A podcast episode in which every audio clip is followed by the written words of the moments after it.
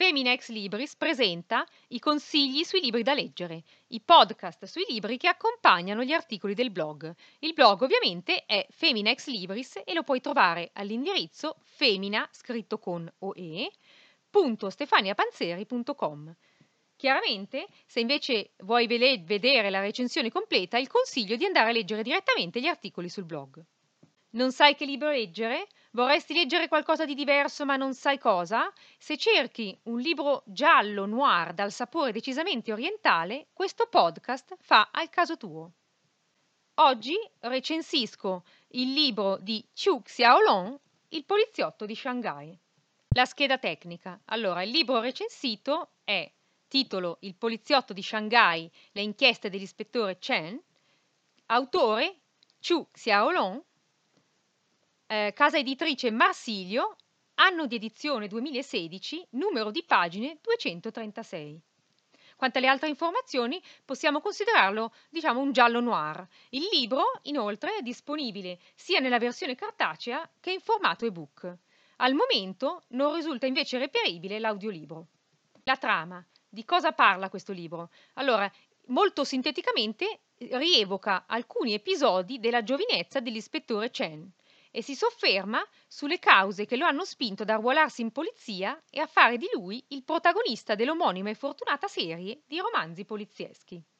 Perché ho scelto questo libro? Perché pur non essendo il primo della serie, ne costituisce in qualche modo il prologo e quindi può essere anche utile per comprendere il personaggio di Chen e le situazioni in cui egli si trova ad operare.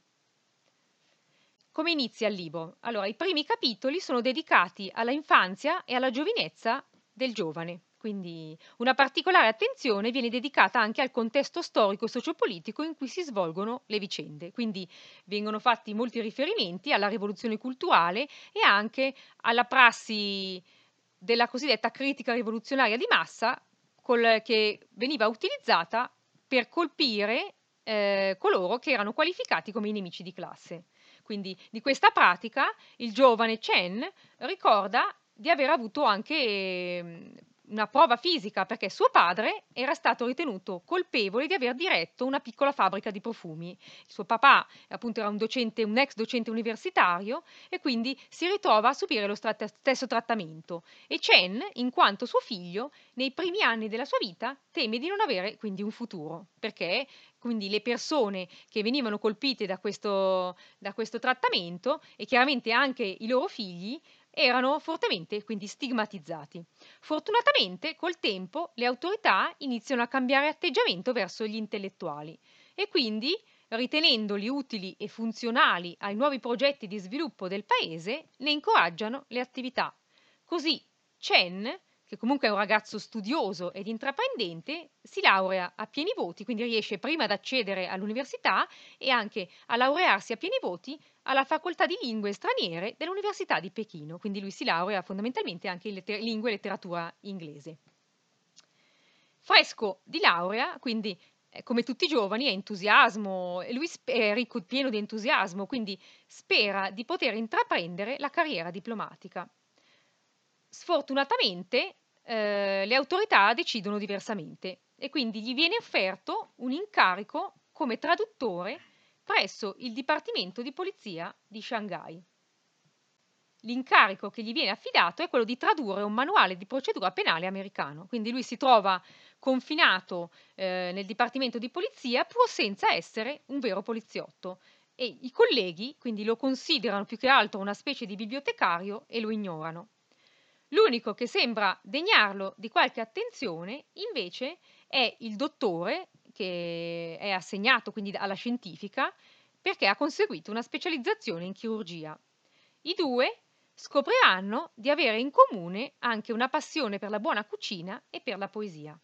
Il primo periodo trascorre nell'incertezza, quindi lui ha una grande passione per Eliot e di cui ha cominciato anche a tradurre le opere in cinese, però vorrebbe anche capire quale sarà il suo futuro, perché si rende conto di non essere un vero poliziotto, quindi si chiede anche che ne sarà della sua vita una volta che il suo lavoro di traduttore sarà terminato.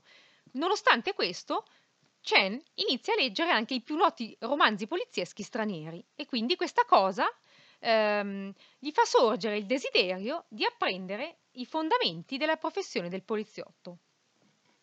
Un giorno si presenta quindi l'occasione per un cambiamento. Il dottore, che ormai è considerato da tutti un'autorità in materia di patologia forense, gli rivela i dettagli di un caso insoluto di omicidio. E il caso è piuttosto singolare perché dalle, dalle, dall'indagine autoptica, autoptica scusa, nello stomaco del cadavere è stata rinvenuta una miscela di cibi che è considerata piuttosto inco- inconsueta per la cucina tradizionale. E quindi eh, per gli inquirenti è assolutamente necessario individuare il luogo in cui tali pietanze sono state cucinate e consumate. Chen, che abbiamo detto è un ragazzo intraprendente, decide quindi di rivolgersi all'ispettore Dean, che è il capo della squadra omicidi. Con un pretesto inizia timidamente a chiedergli di coinvolgerlo nell'indagine. Pian piano quindi riuscirà a sgretolare il muro di diffidenza che lo circonda, perché lui non è considerato un vero poliziotto, e si conquisterà l'attenzione e la stima dei superiori e anche dei colleghi. Grazie alle sue intuizioni e alla capacità anche di comunicare con le persone, perché lui diventa molto bravo anche a, a reperire quindi informazioni e anche grazie alle sue doti e alla sua qualità di buon gustaio riuscirà a risalire all'identità dell'autore del delitto. Questa è la prima parte del libro. La seconda parte del libro è costituita invece da una serie di racconti, denominati così intitolati Del vicolo della, por- della polvere rossa. Quindi ehm, i capitoli successivi eh, hanno per oggetto una serie di storie, aneddoti e vicende che coinvolgono personaggi diversi con i quali il giovane Shen è entrato in contatto oppure entrerà in contatto durante la sua carriera, quindi possono essere amici d'infanzia oppure anche conoscenti. Tutti però hanno in comune il fatto di avere una storia da raccontare. Queste vicende, insieme con le persone che le popolano, rappresentano tante sfaccettature della Cina che vengono collocate l'una accanto alle altre come le tessere di un mosaico.